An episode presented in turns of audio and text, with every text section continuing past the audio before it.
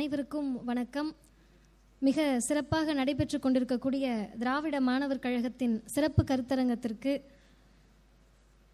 நமக்கெல்லாம் அறிவுரையும் எப்படி செயல்பட வேண்டும் என்ற ஊக்க உரையும் வழங்க இருக்கக்கூடிய கழகத்தின் தலைவரும் நமது குடும்பத் தலைவருமான ஆசிரியர் அவர்களுக்கும் கழகத்தின் துணைத் தலைவர் ஐயா கவிஞர் அவர்களுக்கும் கழகத்தின் பொதுச் செயலாளர் அண்ணன் அன்பராஜ் அவர்களுக்கும் கழகத்தின் துணை பொதுச் செயலாளர் அண்ணன் பிரின்ஸ் என்ஆர்எஸ் பெரியார் அவர்களுக்கும் மாணவர் கழகத்தை திறம்பட வழிநடத்தி கொண்டிருக்கக்கூடிய திராவிட மாணவர் கழகத்தின் மாநில செயலாளர் அண்ணன் செந்துரபாண்டியன் அவர்கள் உட்பட வருகை தந்திருக்கக்கூடிய மாணவர்களுக்கும் பேச இருக்கக்கூடிய மாணவ பெருமக்கள் ஆகிய அனைவருக்கும் அன்பு வணக்கம். நிறைய செய்திகளை அண்ணன் பிரின்ஸ் அவர்கள் உங்களுக்கு சொல்லி இருக்கிறார்கள் அதற்கு பிறகு அண்ணன் அன்பராஜ் அவர்கள் ஐயா கவிஞர் அவர்கள் எல்லாம் நீங்கள் எப்படி செயல்பட வேண்டும் என்பதை பற்றி உங்களுக்கு சொல்ல இருக்கிறார்கள். ஒரு மூன்று செய்திகளை மட்டும் நான் சொல்ல விரும்புகிறேன்.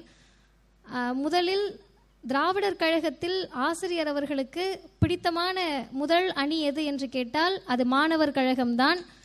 மாணவர்களை தான் ஆசிரியர் மிகவும் நேசிக்கிறார். அதை ஆசிரியரே நிறைய முறை சொல்லி இருக்கிறார். ஐயா பெரியாரை பற்றி நீங்கள் நிறைய கேள்விப்பட்டிருப்பீங்க. இயக்க நடைமுறைகளை பற்றி தெரிஞ்சிருப்பீங்க. ஆனால் எந்த தலைவருக்கு கீழே நம்ம வேலை செய்கிறோம் அப்படின்றது நமக்கு தெரியணும்ல? பெரியாரை பற்றி இன்றைக்கு எல்லா இயக்கங்களும் பேசுகிறது. பெரியாரை பேசாத இயக்கங்களே இல்லை கட்சிகளே இல்லைன்னு ஆயிடுச்சு. ஆனால் இங்கு வந்திருக்கக்கூடிய நீங்கள் பேசக்கூடிய நான் நாம் எல்லோரும் எந்த தலைமைக்கு கீழே இருக்கிறோம்? யாருக்கு கீழே இருக்கிறோம்? அதுதானே நமக்கு பெருமையா இருக்கும். நீங்க எல்லாருமே பெரும்பாலும் டூ கே கிட்ஸ் வந்திருப்பீங்க. எல்லாருமே இன்ஸ்டாகிராம்ல டெய்லி போஸ்ட் போடுறவங்களா இருப்பீங்க. அப்ப போஸ்ட் போடுற உங்களுக்கு ஒரு ஒருத்தர் ஒரு ஒரு ஹீரோ மாதிரி தெரிவாங்க. ஆனா உண்மையாகவே இந்த கருப்பு சட்டையை போட்டுட்டு திராவிடர் கழகத்தில் இருக்கிறோம் ஆசிரியர் தலைமைக்கு கீழ் இருக்கிறோம் அந்த இருமாப்பு நமக்கு வேற லெவல்ல இருக்கணும். ஏன் இருக்கணும் அப்படின்றதுக்கு மட்டும் நான் மூணு செய்தி சொல்றேன். நிறைய அமைப்புகள் இருக்கு நிறைய தலைவர்கள் இருக்காங்க. ஒரு தலைவர் அப்படின்னாலே ஒரு கரிஷ்மாவா இருக்கணும். அவங்க வந்து நின்னாங்கனாவே பயங்கரமா சத்தம் போடணும். அப்படிதானே எல்லாருக்கும் ஆசை இருக்கும். ஆசிரியர் வந்து குடந்தையில் ரெண்டாயிரத்தி பதினெட்டு திராவிட மாணவர் கழகத்துடைய மாநாடு. ஆசிரியர் வராங்க சேரட் வண்டியில. ரெண்டாயிரம் மாணவர்கள் நின்றுட்டு இருக்கோம் ஆசிரியர் மேடையில் ஏறுகிற போது எல்லாருக்கும் அவ்வளோ மகிழ்ச்சி. மற்ற கட்சிகளைப் போல மற்ற இயக்கங்களைப் போல சத்தம் போடுறோம். அத்தனை சத்தமும் அவர் திரும்பி பார்த்த உடனே அவருடைய ஒற்றை கண் பார்வைக்கு அப்படியே இருபது வயது பதினெட்டு வயது இளைஞர்கள் எல்லோருமே அமைதியானார்கள். இந்தியாவிலேயே தொண்ணூத்தி ஒரு வயது இளைஞர் இருபது வயது இளைஞர்களுக்கு ஹீரோவாக இருக்கிறார்னா அது நம்முடைய கழகத்தின் தலைவர் ஆசிரியர் மட்டும்தான். ரெண்டாவது செய்தி நிறைய தலைவர்கள் வந்து நிறைய சாதிச்சிட்டோம் நாங்கள் அதை செஞ்சுருக்கோம் இதை செஞ்சுருக்கோம்னு சொல்லுவாங்க. பெரும்பாலும் மேடைகளில் பேசுகிற போது என்னால் இது செய்யப்பட்டிருக்கிறது நான் இதை செய்திருக்கிறேன் என்னால் இது கொண்டு வரப்பட்டிருக்கிறது அப்படின்னு பேசி கேட்டிருப்பீங்க. ஆசிரியருடைய எந்த பேச்சினாலும் இங்கே எடுத்து கேட்டு பாருங்கள் இல்லை எந்த எழுத்தனாலும் வாசிச்சு பாருங்க. ஒரு இடத்தில் கூட நான் செய்திருக்கிறேன் என்ற தன்முனைப்பு அவருடைய வரலாற்றிலேயே இருந்ததல்ல. நாம் செய்திருக்கிறோம் திராவிடர் கழகம் செய்திருக்கிறது என்று தன்முனைப்பு இல்லாத ஒரு தலைவரின் கீழ் நாம் அனைவரும் தொண்டர்களாக இருக்கிறோம் என்பது நமக்கான பெருமை. மூணாவது செய்தி இங்கே வந்திருக்க எல்லாருமே நெ- நம்ம எல்லாருமே ஒரே வயசில் ஒரே ஏஜ் குரூப்பில் இருப்போம். ஒவ்வொரு முறையும் நமக்கு ஒரு ஒரு இயக்கம் பிடிக்கும். சே இவங்க உடனே ஒரு போராட்டம் பண்ணிட்டாங்கப்பா. இவங்க உடனே எந்திச்சு அதுக்கு போயிட்டாங்கப்பா அப்படின்லாம் தோணும். நம்ம ஏன் இதை பண்ணலை அப்படின்ற சிந்தனை நிச்சயம் உங்களுக்கு வரும் யதார்த்தமாக பேசணும்னா. ஆசிரியருக்கு பதினாறு வயது. அப்போ வந்து திராவிடர் கழகத்திலிருந்து திமுக பிரிகிறது. அவரை இயக்கத்திற்கு கொண்டு வந்த ஆசிரியருடைய சொந்த அண்ணன் உட்பட எல்லாம் திமுகவுக்கு போகிறாங்க நம்மளா இருந்தோம்னா இப்போ என்ன என்ன இயக்கத்துக்கு யார் கூட்டிகிட்டு வராரோ அவர் இயக்கத்தை விட்டு போகிறப்ப பின்னாடி போயிடுவோம்ல. கூட்டிட்டு வந்தாங்க கொஞ்ச நாள் இருந்தோம் போயிடுவோன்னு. ஆனால் ஆசிரியர் அவரை உருவாக்கிய அவருடைய ஆசிரியராக இருந்தாலும் சரி அவருடைய அண்ணனாக இருந்தாலும் சரி அனைவரும் திமுகவுக்கு சென்றபோது நான் ஏற்றுக்கொண்ட தலைவர் தந்தை பெரியார் தான் எனது கொடி இதுதான் எனது கழகம் இதுதான் என்று பதினாறு வயசுல நின்னாரு. அது பெரிய விஷயம் இல்ல. பதினாறு வயசுல ஏதோ ஒரு வேகத்துல சொல்றது. பதினாறு வயதில் ஏற்றுக்கொண்ட தலைவரை பதினாறு வயதில் தூக்கி பிடித்த கொடியை பதினாறு வயதில் ஏற்றுக்கொண்ட கழகத்தை தொண்ணூறு வயதில் தொண்ணூத்தி ஓரு வயதில் அவரே வழி நடத்துகிறார் என்று சொன்னால் கொண்ட கொள்கையில் எப்படி உறுதியாக இருக்க வேண்டும் என்பதை ஆசிரியரிடத்திலிருந்து நாம் கொற்று- கற்றுக்கொள்ள வேண்டும். எனவே தோழர்களே மாணவர் கழகம்தான் என்னை பயிற்சிப்படுத்திய இடம். இந்த இடத்தில்தான் பேச்சாளர் பயிற்சி வகுப்புக்கு என்னை அழைத்து வந்து பயிற்சி கொடுத்தார்கள். நீங்க எந்த இயக்கத்துக்கு போனீங்கனாலும் சரி பேசுறதுக்கு மட்டும் மைக் தர மாட்டாங்க. என்ன வேணாலும் கொடி கட்ட விடுவாங்க நோட்டீஸ் கொடுக்க விடுவாங்க என்னனாலும் பண்ணுவாங்க பேச மட்டும் மைக் தர மாட்டாங்க. ஆனால் திராவிடர் கழகத்தில் நீங்க எங்க இருந்தீங்கனாலும் சரி ரெண்டு வார்த்தை சேர்ந்தாப்புல பேச தெரிஞ்சிச்சுன்னா நீ வா முதல்ல பேசுன்னு நம்மை மேடை ஏற்றி அழகு பார்க்கக்கூடிய ஒரே இயக்கம் திராவிடர் கழகம் தான் இந்த இயக்கத்தில் இருக்கிறீங்கன்னு சொன்னா அதை நீங்க ரொம்ப பெருமையா நினைக்கணும். உங்களுடைய உணர்வுகள் என்பது எப்போதுமே கொண்ட கொள்கைக்கும் தலைமைக்கு உண்மையாக இருக்கிறதுலையும் இருக்கணும். இன்னைக்கு எத்தனையோ கட்சிகளில் மேடைகளில் நாங்கள் பேச போனாலும் எங்களுக்கு இருக்கிற பெருமை என்ன தெரியுமா? தீக்காக்காரவங்கனா தான் நல்லா பேசுவாங்கன்ற பெயர் எல்லா அரசியல் கட்சி மேடைகளிலும் இருக்கிறது. காரணம் நம்மளை அப்படி பயிற்சி கொடுக்கிறார்கள். கல்வியிலும் சரி வாரத்தில் ஏழு நாள் இயக்க வேலை பாருங்க நீங்களே பார்த்தீங்கனாலும் சொல்ல மாட்டாங்க. வாரத்தில் ஒரு நாள் தினம்தோறும் ஒரு மணி நேரம் இயக்கத்திற்காக நாம் என்ன செய்திருக்கிறோம் என்பதை நாம் நிச்சயம் நினைத்து பார்க்க வேண்டும். இதே இடத்தில் இரண்டாயிரத்தி பதினாறு பேச்சாளர் பயிற்சி வகுப்பு முடிந்தவுடன் எங்கிட்ட ஃபீட்பேக் சொல்றதுக்காக கூப்பிட்டாங்க. அப்போது நான் சொன்னதை இப்போதும் சொல்லி நிறைவு செய்கிறேன். இயக்கத்திடமிருந்து ஒருபோதும் எதிர்பார்க்காமல் இயக்கத்திற்கு நம்மால் எதை செய்ய முடியுமோ அதை எல்லா நேரத்திலும் செய்வதற்கு தயாராக இருங்கள். களம் காண்போம் ஆசிரியரின் தலைமையில். வாய்ப்புக்கு நன்றி வணக்கம்.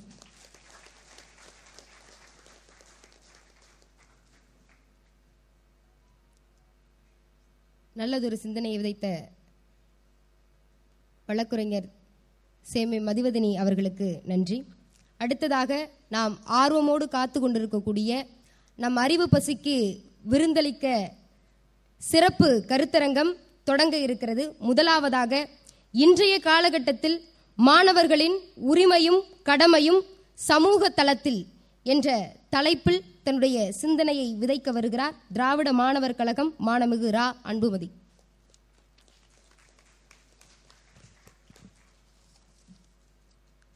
மிகவும் சிறப்பான முறையிலே ஏற்பாடு செய்யப்பட்டு எழுச்சியோடு நடைபெற்று கொண்டிருக்கக்கூடிய இந்த சிறப்பானதொரு கருத்தரங்கிற்கு வருகை புரிந்துள்ள அனைத்து மாணவர் கழக தோழர்களுக்கும் திராவிடர் கழகத்தின் துணைத் தலைவர் கவிஞரையா அவர்களுக்கும் பொதுச் செயலாளர் ஐயா அன்புராஜ் அவர்களுக்கும் எனக்கு முன்னால் உரையாற்றிய துணை பொதுச் செயலாளர் அண்ணன் பிரின்ஸ் அவர்களுக்கும் அக்கா மதிவதனி அவர்களுக்கும் மற்றும் இந்த அரங்கத்திலே எழுச்சியோடு கூடியிருக்கக்கூடிய மாநில மாவட்ட மண்டல திராவிடர் கழக பொறுப்பாளர்களுக்கும் அன்புமதியின் அன்பான வணக்கத்தினை தெரிவித்துக் கொள்கின்றேன். தலைப்பு இன்றைய காலகட்டத்தில் மாணவர்களின் உரிமையும் கடமையும் சமூக தளத்தில் என்பது என்னுடைய தலைப்பு. சமூக தளம் என எடுத்துக்கொண்டால் அதில் கல்வி வேலைவாய்ப்பு அடிப்படை உரிமைகள் கடமைகள் தேவைகள் என அனைத்துமே அடங்கும். வாய்ப்பு கிடைக்காதவர்களுக்கு வாய்ப்பினை ஏற்படுத்தி கொடுத்து அவர்களையும் முன்னேறுவதுதான் இந்த சமூகத்தின் வளர்ச்சியாக இருக்க முடியும். மேலும் சமூகம் பொருளாதாரம் அரசியல் என அனைத்து தளங்களிலுமே இந்த மனித சமுதாயத்தை முன்னேற்றுவதுதான் சமூக வளர்ச்சியின் அடிப்படை நோக்கமாக இருக்க முடியும். அந்த வகையில் பார்த்தால் இன்றைக்கு செயல்பட்டு கொண்டிருக்கக்கூடிய பத்து வருடமாக ஆட்சியில் அமர்ந்து கொண்டிருக்கக்கூடிய ஒன்றிய பிஜேபி அரசு கல்வி வேலைவாய்ப்பு ஆகியவற்றை அடியோடு அடித்து நொறுக்குவதற்கான செயல் திட்டங்களை சதி திட்டங்களை தீட்டி வருகின்றது. ஏன் நான் இப்படி சொல்றேன்? அப்படின்னா சூத்திரனுக்கு எதை கொடுத்தாலும் கல்வியை கொடுக்காதே என்றனர். சூத்திரன் படித்தால் நாக்கை அறுக்க வேண்டும். படிப்பதை காதில் கேட்டால் காதில் ஈயத்தை காய்ச்சி ஊட்ட வேண்டும் என்றனர். மனு தர்மம் சொன்னது எனச் சொல்லி இதையெல்லாம் செய்தனர். அதன் பிறகு படிப்படியாக போராடி அனைவரும் கல்வி கற்பதற்கான வாய்ப்பினை உருவாக்கி கொடுத்தது திராவிடர் இயக்கமும் நீதி கட்சியும் தான். ஆனால் இன்றைக்கு மீண்டும் ஒன்றியத்திலே ஆட்சியில் அமர்ந்து கொண்டு அவர்கள் மனு தர்மத்தை நிலைநாட்டுவதற்கான வேலையினை செய்து வருகின்றனர். இதை எதிர்த்து கேள்வி கேட்கக்கூடிய வகையில்தான் இன்றைக்கு சிறப்பானதொரு இந்த கருத்தரங்கம் நடைபெற்று வருகின்றது. நீட் என்கின்ற பெயராலும் புதிய கல்விக் கொள்கை என்கின்ற பெயராலும் விஸ்வகர்மா யோஜனா என்கின்ற பெயராலும் மாணவர்களின் முன்னேற்றத்தை தடுத்து சமூக வளர்ச்சியை முடக்குவதற்கான செயலினை இந்த ஒன்றிய பிஜேபி அரசு செய்து வருகின்றது. அன்னைக்கு பார்த்தீங்கன்னா சமஸ்கிருதம் தெரிந்தால்தான் மருத்துவம் படிக்க முடியும் என்று சொன்னார். ஆனால் இன்னைக்கு அப்படி நேரடியாக சொல்ல முடியாது. அதனால் என்ன பண்ணுறாங்கன்னா நீட் என்கின்ற தேர்வை கொண்டு வந்து ஏழை எளிய கிராமப்புற பிற்படுத்தப்பட்ட ஒடுக்கப்பட்ட தாழ்த்தப்பட்ட மாணவர்களின் மருத்துவ கனவை சிதைத்து நம்முடைய மாணவர்களை மருத்துவம் படிக்க விடாமல் செய்து அதனை தடுத்து வருகின்றனர். அன்றைக்கும் திராவிடர் இயக்கங்கள் தான் இதையெல்லாம் எதிர்த்து கேள்வி கேட்டனர். இன்றைக்கும் நீட்டிற்கு எதிராக திராவிடர் இயக்கங்கள் தான் போராட்டங்களை நடத்தி கொண்டிருக்கின்றனர். எனவே அன்று முதல் இன்று வரை என்றுமே திராவிடர் இயக்கங்கள் மாணவர் நலனில் அக்கறையோடு செயல்பட்டு வருகின்றது என்பதை இதிலிருந்து நாம் புரிந்து கொள்ள முடியும். புதிய கல்விக் கொள்கை என்கின்ற பெயரிலே கிடைக்கின்ற வாய்ப்பை தடுத்து வளர்ச்சி என்கின்ற மாயையில் மாணவர்கள் கல்வி பயிலக்கூடிய சதவிகிதத்தினை குறைத்து நம்முடைய கல்வி நிலைய கட்டமைப்புகளினை சீர்குலைப்பதற்கான வேலைகளினைத்தான் இன்றைக்கு இந்த ஒன்றிய பிஜேபி அரசு செய்து வருகிறது. இதையெல்லாம் யார் நமக்கு எடுத்து சொல்றது? இவங்க இந்த மாதிரி கொடுமைகள் எல்லாம் பண்ணிட்டு வராங்க. இதையெல்லாம் செய்து வருகிறார்கள். மாணவ தோழர்களே நீங்கள் இதையெல்லாம் எதிர்த்து கேள்வி கேட்க வேண்டும் என்று நம்மை இன்றைக்கும் வழிநடத்தி வரக்கூடிய ஒரு தலைவர் என்றால் அது நம்முடைய தமிழர் தலைவர் ஐயா ஆசிரியர் அவர்கள்தான். தந்தை பெரியார் தன்னுடைய அந்த இறுதி உரையில் ஒரு முக்கியமான செய்தியை குறிப்பிடுகின்றார். அது என்ன அப்படின்னா இன்றைக்கு மறைமுகமாக ஒரு சில வேலைகளை செய்கிறவர்கள் நாளைக்கு வெளிப்படையாகவே செய்வார்கள் என்று சொல்கிறார். இன்னைக்கு அதைத்தானே இந்த பிஜேபி செஞ்சுட்டு வருது? விஸ்வகர்மா யோஜனா என்கின்ற பெயரிலே மீண்டும் ஒரு குலக்கல்வி திட்டத்தினை இந்த ஒன்றிய பிஜேபி அரசு செயல்பட்டு செயல்படுத்தி வருகிறது. அதில் என்ன சொல்கிறாங்க அப்படின்னு பார்த்தோம்னா ஒரு குறிப்பிட்ட குலத்தொழிலை அடையாளம் கண்டுள்ளனராம். அந்த குலத்தொழிலை செய்பவர்களுக்கு நிதி உதவி உண்டு என்று கூறுகின்றனர். இது எவ்வளவு பெரிய ஒரு கொடுமை. இந்த சமூகத்திலே இந்த குலக்கல்வியை ஒழித்து அனைவரும் கல்வி பயிலக்கூடிய சூழ்நிலையை உருவாக்க நாம் எவ்வளவு தூரம் போராடி இருப்போம் அதையெல்லாம் அடியோடு முடக்கக்கூடிய வேலையினைத்தானே இந்த ஒன்றிய அரசு இதன் மூலம் செய்ய துணிகிறது?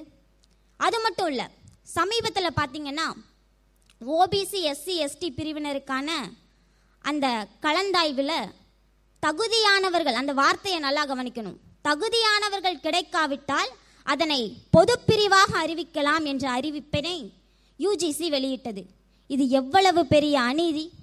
பெரும்பான்மையான மக்களுக்கு வாய்ப்புகளினை உருவாக்கி கொடுக்காமல் பெரும்பயன்மையான மக்களுக்கு கிடைக்கக்கூடிய வாய்ப்புகளினை தடுத்து நிறுத்தி அவர்களினை அடித்து கீழே தள்ளக்கூடிய வகையில்தான் இந்த ஒன்றிய பிஜேபி அரசு செயல்பட்டு வருகிறது என்பதனை விடுதலையில் அறிக்கையின் மூலம் சுட்டிக்காட்டிய தலைவர் நம்முடைய தமிழர் தலைவர் ஐயா அவர்கள். அது மட்டும் இல்லை நம்முடைய சமூக நீதி கொள்கையினை இடஒதுக்கீட்டு கொள்கையினை ஒழிப்பதற்காகவே ஒன்றிய அரசு ஒவ்வொரு செயலினையும் செய்து வருகிறது.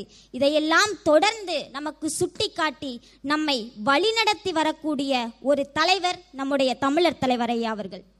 உயர்ஜாதி ஏழைகளுக்கான ஒரு பத்து சதவிகித இடஒதுக்கீடு கொடுத்தாங்க.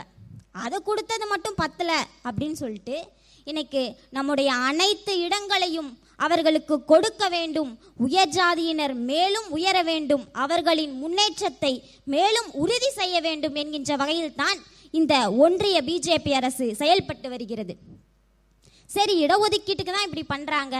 சமூக தளத்தில் வேற என்னதான் பண்றாங்க அப்படின்னு நம்ம பார்த்தோம்னா மதவெறியை தூண்டி வேற்றுமையை முன்னிறுத்தும் விதமாகத்தான் இன்றைக்கு இந்த பிஜேபி அரசு தொடர்ந்து செயல்பட்டு வருகிறது. இதுக்கு உதாரணமாக ஒரு சம்பவம் சொல்லணும் அப்படின்னா வடமாநில பள்ளியில் ஒரு இஸ்லாம் சமூகத்தை சேர்ந்த ஒரு மாணவனை சக மாணவர்களே அடிக்கிறாங்க. அது யார் சொல்லி அவங்க அந்த செயலில் ஈடுபடுறாங்க அப்படின்னு பார்த்தோம்னா ஆசிரியரே அந்த செயலை அவர்கள் செய்ய சொல்கிறாங்க ஆனால் தமிழ்நாட்டிலே வேற்றுமையின் அடிப்படையில் ஒரு ஆசிரியர் பேசும் பொழுது எல்லோரும் சமம்தானே டீச்சர் என்று ஒரு மாணவர் கூறுகின்றார் என்றால் அதுதான் தமிழ்நாட்டின் பெருமை. எனவேதான் நாங்கள் கூறுகிறோம் இது சமூக நீதி மண் இது தந்தை பெரியாரின் மண் என்று. மேலும் ஒரே நாடு ஒரே கொள்கை என்று கூறுகின்றனர். ஆனால் அனைவரும் சமம் என்கின்ற அந்த சமூக நீதி கொள்கையினை மட்டும் அவர்கள் ஏற்றுக்கொள்ள மறுக்கின்றனர் என்றால் அதுதான் அவர்களின் மனுதர்ம சிந்தனையின் வெளிப்பாடாக இருக்கின்றது. மாணவ பருவத்திலேயே தந்தை பெரியாரை இருக பற்றி கொண்டு சமூக பணியாற்றியவர் நம்முடைய தமிழர் தலைவர் ஐயா ஆசிரியர் அவர்கள். அவரின் வழிகாட்டுதலிலேயே இன்றைக்கு சிறப்பாக மாணவர் கழகம் செயல்பட்டு வருகின்றது. மதவெறிக்கு இடமில்லை இது மனிதநேய மண். பார்ப்பனியத்திற்கு இடமில்லை இது பகுத்தறிவு மண்.